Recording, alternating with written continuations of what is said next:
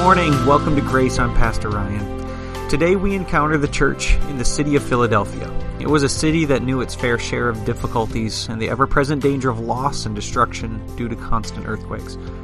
The Christian community in Philadelphia also knew about loss, as they had recently been rejected by the unbelieving Jews from the synagogue. However, their faithfulness and patient endurance will provide for them a commendation from Jesus, with the attached promise of Jesus' protection and a true security in the city of God whose foundations will never crumble. Thanks for joining us as we continue our study today through Jesus' letters to the seven churches of the Apocalypse. I don't know if anyone here was aware, uh, just outside of Anchorage, Alaska, this past week, another earthquake 2.3 on the Richter scale. Uh, it was this past summer, my college roommate that I lived with for, for four years. Uh, he was from Alaska and lives there presently in Anchorage. And while they were visiting, I remember asking them about the major earthquake. Do you remember this in the news last year, 2018? 7.0 earthquake on the Richter scale there in Anchorage. Um, if you were to look at some of the footage from security cameras, it's just, to me, something I've thankfully never had to go through, but to feel your feet moving under you and then to see the people just gripping anything they can to hold on while your brain processes, what do I do to find safety? I remember in asking them about that, it was um, my roommate's uh, wife, Erica, said that it wasn't just the earthquake, it was the weeks that followed for there were approximately, I think, 30 some aftershocks, which in, they in themselves would knock things over, and you never knew if this one was going to be bigger or what was going to be destroyed. Can you imagine? Can you imagine living in that kind of condition? You, you do, in fact.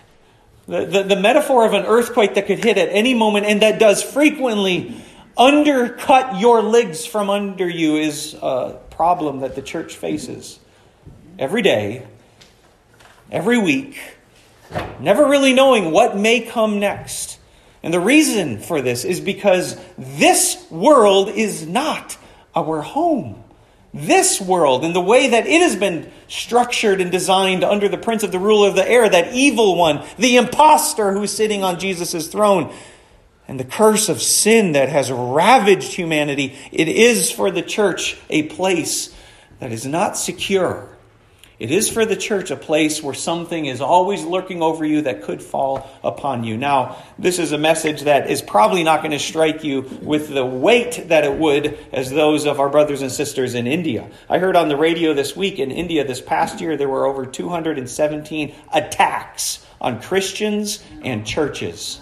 Uh, ever since the government there instituted kind of a formalized Hindu religion, I believe there have been more permissive and a little bit of uh, turning the head the other way to attack Christians. And those Christians, all they have left to do is to just hold on and to be faithful, even under this type of persecution. It is something that's very foreign to us, but it wasn't foreign to those that John is writing to, the letter that Jesus writes to the church in Philadelphia. This has been a, a tough week. It's been a tough week for me. Um, it was tough to see Evelyn. It was tough to see the reminder of this not being our home, of these bodies that, that could at any moment just break down, and how very subtly you and I take for granted the brevity of life. My neighbor, as I grew up in Florence, uh, killed himself this week, and I did the funeral on Friday. He is 52 years old. Can you imagine? 52 struggled with depression, struggled with all kinds of brokenness in his life and in his spirit. And I know that's not just him. There are many people that hurt, that face depression. It's like an aftershock, it's like an earthquake that could hit you at any time. I'll be honest with you, my study over this letter in Revelation chapter 3 was a difficult one this week. One, um, primarily because the text itself is extremely complex with meaning, and even commentators don't agree. Uh, but I believe there's a message in here for us today that we need to. We need to realize as a church, and we need to hold on to even as we are commanded to, because we face a world of uncertainty, and you and I face a world on this side of eternity where you do not have security. For security is not found in your bank account. Can I get an amen for that? Security is not found in your property rights. It's not even found within your family. Pastor Shree knows that all too well, for when he came to Christ, he was disowned by his family. There is for you security in Jesus alone. There is for you adoption into a family that will never leave you, a God who will never forsake you. We must hear the reminder today that the lie that comes from this world of that you can have everything that you ever desired is false, for it is temporary in this world. It is permanent with Jesus Christ. We got to remind ourselves of that. This was uh, a big part of Jesus' letter to the church in Philadelphia. If you have your Bibles, I invite you to please turn there with me. Revelation chapter 3. We are going to read verses 7 through 13. I've entitled this message Endurance for the city of God. And a little bit of background here for the uh, city of Philadelphia. Philadelphia is comes from a, a Greek word. It was um, it, the city had a couple of names before this, but uh, phileo is a um, a term, a Greek word for love. It's a brotherly kind of love. It's a kind of love that is a friendship kind of love. You know the kind of friend that you have that you could call anytime and they're going to be there for you? That's phileo kind of love. And adelphos is the end, it means brother. So Philadelphia, as many of you know, is the city of, help me out here, brotherly love. That's what it refers to. Um, Philadelphia, here, as we're working our way through Turkey, uh, Asia Minor at the time, this one was known for its uh, grapes. It had vines and it had, uh, throughout the countryside, uh, many, many people because it, it, was at the foot of a volcano. It was right on a fault line, and there in that very fertile soil, the main crop that they would produce was grapes. But the primary feature here in Philadelphia was the earthquakes. In fact, in, in 17 AD, there was an earthquake that completely destroyed the city. This is significant for us because the writers that or the readers that Jesus is writing to would know exactly what life is like to try to hold on in the midst of an earthquake, to try to find stability in a land that has no security, for the pillars could topple down on your head at any moment. In fact, in Philadelphia, after the earthquake, people stopped living in the city. Uh, have you ever seen the footage? Maybe, maybe remember in Haiti, remember the, the earthquake they had there of just buildings falling on people? And if you always had that facing you, would you want to live in the city? Uh, I know I'm talking to folks from Sagola now, but uh, you, you would want to live in the country. And that's what they did in Philadelphia. They moved into the country. Um, they didn't want to return back to the city. Uh, the earthquakes and the constant aftershocks were ever for them a reminder that the city is not a safe place. It was always a place from which you would flee. And that really depicts for us an important factor if you can track with me with that concept as we read the text here, let's read it now. Follow along as we look in Revelation chapter 3 and verse 7. To the angel of the church of Philadelphia, write These are the words of him who is holy and true, who holds the key of David. What he opens, no one can shut. What he shuts, no one can open. I know your deeds.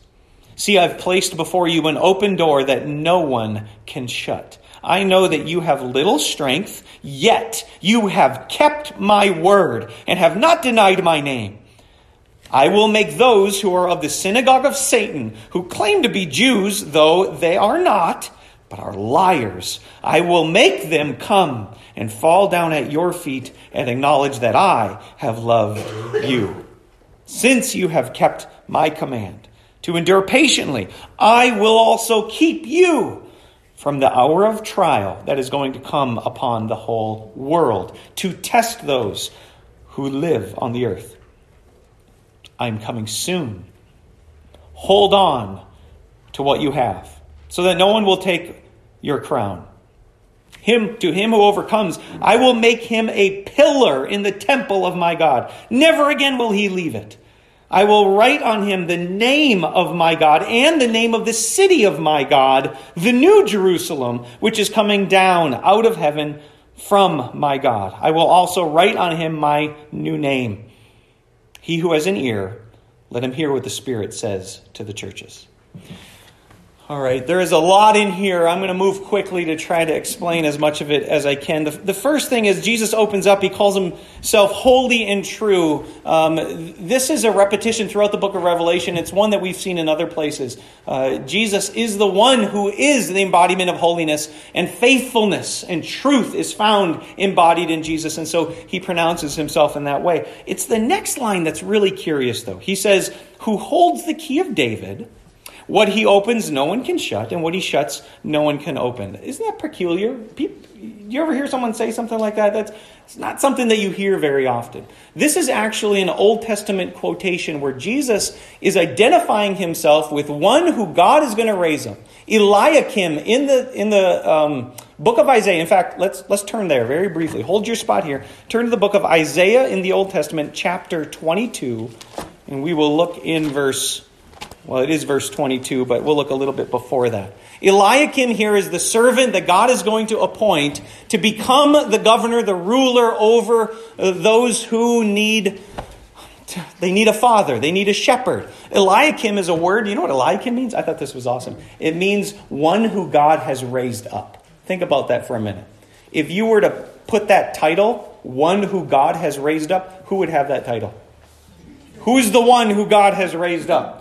It's Jesus. So I, I really like it that Jesus identifies himself with this. Isaiah chapter 22, page 1001 in the Pew Bibles. Uh, look just starting in verse 20.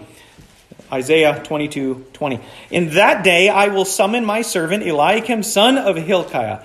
I will clothe him with your robe and fasten your sash around him and hand your authority over to him. He will be a father to those who live in Jerusalem and to the house of Judah. I will place on his shoulder the key to the house of David. What he opens, no one can shut, and what he shuts, no one can open. Do you see it? Do you see the same connection here that Jesus uses? So, what we need to do is we need to understand Jesus' allusion to this passage must interpret how we understand what he's saying about himself. And here it is, very short as this. The Christians in Philadelphia were not welcome in the synagogue. Now, quiz time here. What nationality were all of the first Christians? What nationality were they?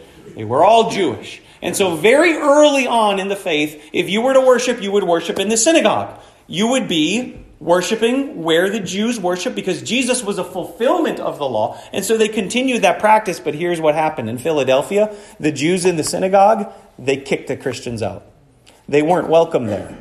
The door for them was locked, the door for them was shut. Those Christians were not welcome there in the temple, they were kicked out. And this is a theme that the Christians knew well in Philadelphia, for they've been fleeing the city from earthquakes for years and years, and now they are sent out, kicked out to flee once more. Jesus says, I am the one who is faithful and true. I am the one who has the key to the house of David. I am the one who shuts doors that no one can open and opens doors that no one can shut. Here's the message Jesus gives I am the one who has the authority to give you a home. You may not feel like you have a home in Philadelphia. Jesus says, I will give you a new home. I have the authority to say where you can go and where you cannot go. And so, this is what this passage means. Uh, it, it, it's significant for us because if we miss that truth, we might miss more of what's being said here. The idea of a key on his shoulder is one of giving responsibility, and the idea of the key itself is one who holds authority, and that's who Jesus is. Let me clear up a few other things I want you to see in verse 8. He says, I know your deeds. See, I've placed before you an open door that no one can shut. I know that you have little strength. Uh, literally here in the original this means that they were they were small in stature small in ability. Boy there's something sweet about a small church. I, I don't know if you know that. There's something that's just very sweet about a small small church. Even though you might be small they were mighty because they obeyed god. Not because they had perhaps a lot in and of themselves but i want you to understand this truth. Size doesn't matter. Size doesn't matter. Even if you're the smallest one there, you can still make it. You can think of this as being true throughout the scriptures. Um, do you remember who uh, King David was before he was King David? Of all of Jesse's sons, which was he? The biggest, the str- he was the smallest. That's right. Or even Paul, when he says that he comes from the tribe of, do you remember? Tribe of Benjamin. Which was the tribe of Benjamin? The big, strong Judah? No, it was the little, smallest one. How about the 5,000 people that Jesus was teaching who were hungry? They were waiting for the bake sale to start. Come on, let's get this thing on the road, right? And there shows up a little lad with two fish and five loaves. Did he have a, did the little boy, did he have a catering truck? No. Did he have a whole staff to feed? No. He was the smallest. Do you see the message here? Size doesn't matter. Faithfulness is what matters. I want Sagola to hear that today. All right, size is not what matters. Faithfulness is what matters. Uh, look at their faithfulness. He says, You have kept my word. You have not denied my name. And then he brings up, I want you to see in verse 9, I will make those who are in the synagogue of Satan, who claim to be Jews and yet are not, but they're liars, I will make them come and fall down at your feet and acknowledge that I've loved you. So here is uh, the situation. You have these nationalistic Jews. They are Jews by nationality, but they are not Jews at heart. Here's what the Apostle Paul says about that in Romans 2. We saw this again. This is review, by the way. The same thing was said to the letter of Smyrna. You can look back and read it again. They had a synagogue of Satan there as well in that city. Paul writes, A person is not a Jew who is one only outwardly, nor is circumcision merely outward and physical. No. A person is a Jew who is one inwardly, and circumcision is circumcision of the heart, by the Spirit, not by the written code. Such a person's praise is not from other people, but it's from God. These or this is what characterizes these Christians in Philadelphia. They are those true children of God. And so they've been kicked out and they don't belong, but the promise here is that uh, Jesus will actually make these false Jews come and bow at their feet, recognizing, acknowledging that those who are faithful and obedient, those are the ones who have God's favor. Um, the message that I would give you out of that is that perseverance for you is a witness to those around you. Can I say that again? Perseverance for you is a witness to those around you. Uh, I believe that that will be most significant for you in your workplaces because sometimes it's hard to be a Christian. You may not be kicked out, you may not be disowned by your family, but I bet if you started to really share the good news of the gospel at work, how do you think that's going to go? Oh, no. so, hear me. Perseverance, faithfulness, it's a witness to those who are around you. And you look for those moments by the Spirit's leading to share the good news of the gospel with them. Uh, a couple of other things, and as briefly as I can. Uh, the phrase here, to be kept from the hour of trial, you see that in verse 10. I want you to see the connection. Since you have kept my command to endure patiently, I will also keep you. That's Jesus' promise from the hour of trial. Some people take this, and commentators reference this to be a time of tribulation that will be poured out at the end of time. Um, I tend to think, in agreement with others, which is a little bit more true to the Greek rendering here, that this is in fact referring to judgment. The testing that will come upon all people is the wrath of God at the end, the judgment of the nations. That is what they will be kept from.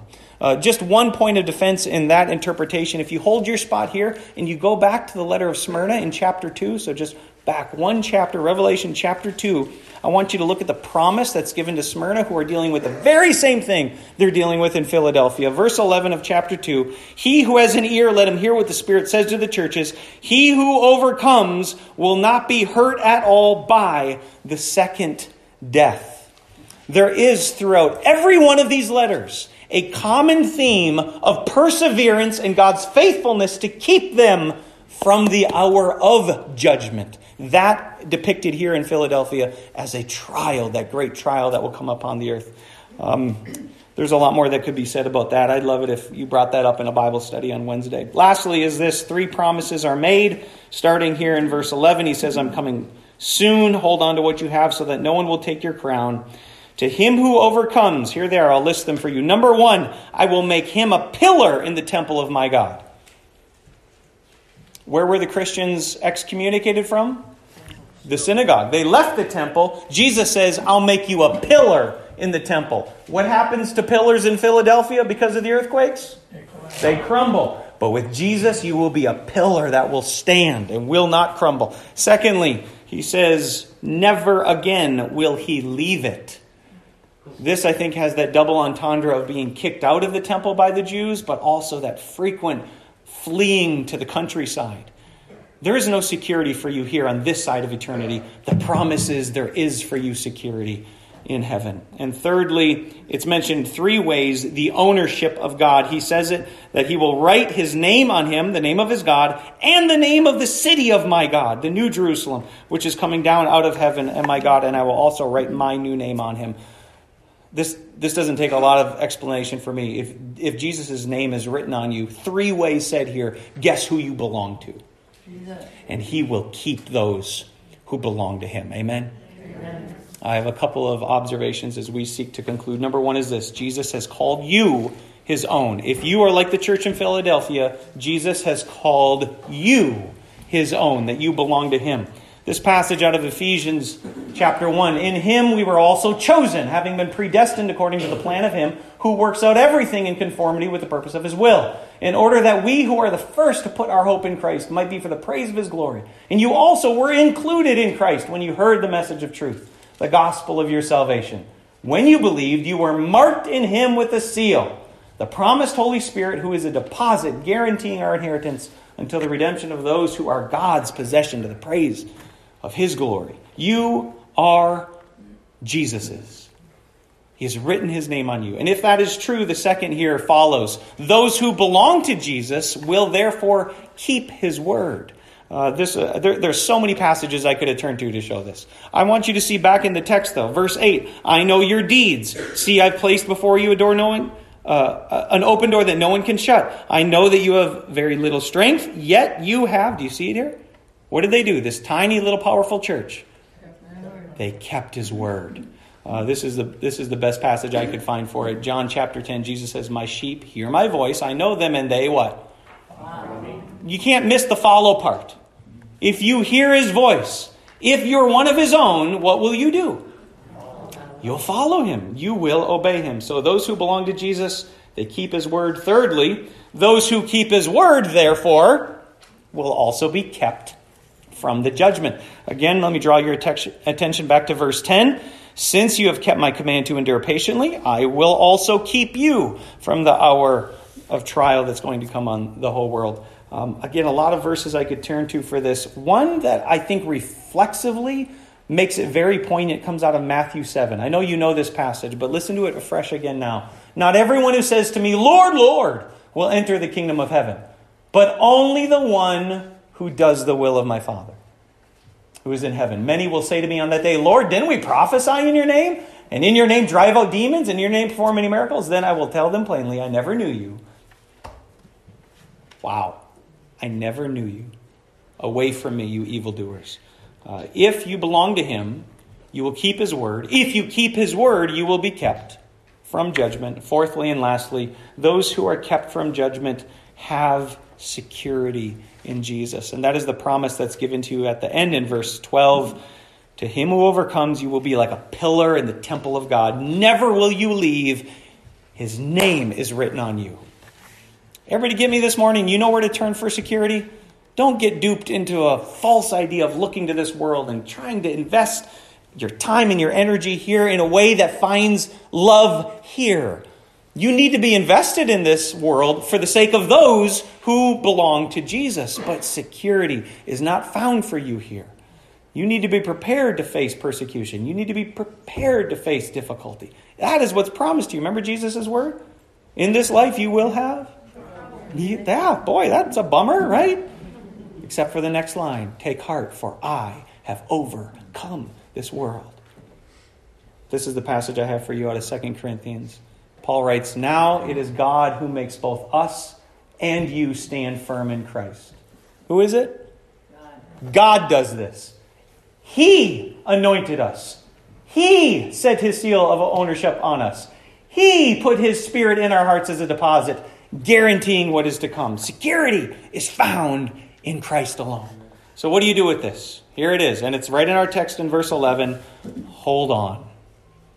What do you do in an earthquake? What do you do when it feels like life's not going right? Come on, what do you do? You, you hold on. And that is what you are commanded in verse 11. Jesus says, I'm coming soon. Hold on. I want to give you three ways of doing that. Number one is obedience. You need to keep God's word. That's how you hold on. You hold on through obedience. which really begs the question do you know God's Word? Everybody ready for me to go another 30 minutes preaching this? Or are you good? You get it? Do you know God's Word? Right? It means that you have to have that Bible dusted off. You need to be in it. Is the Bible confusing at times? Yes. Let me get an amen. Yeah, it's confusing at times. We got Bible study, right? A little, little commercial here for we got Bible study Wednesday morning. Come on out, bring the best questions you have. Uh, if you are going to find that obedience is what you need to do, you need to hold on to God's Word. You need to know God's Word.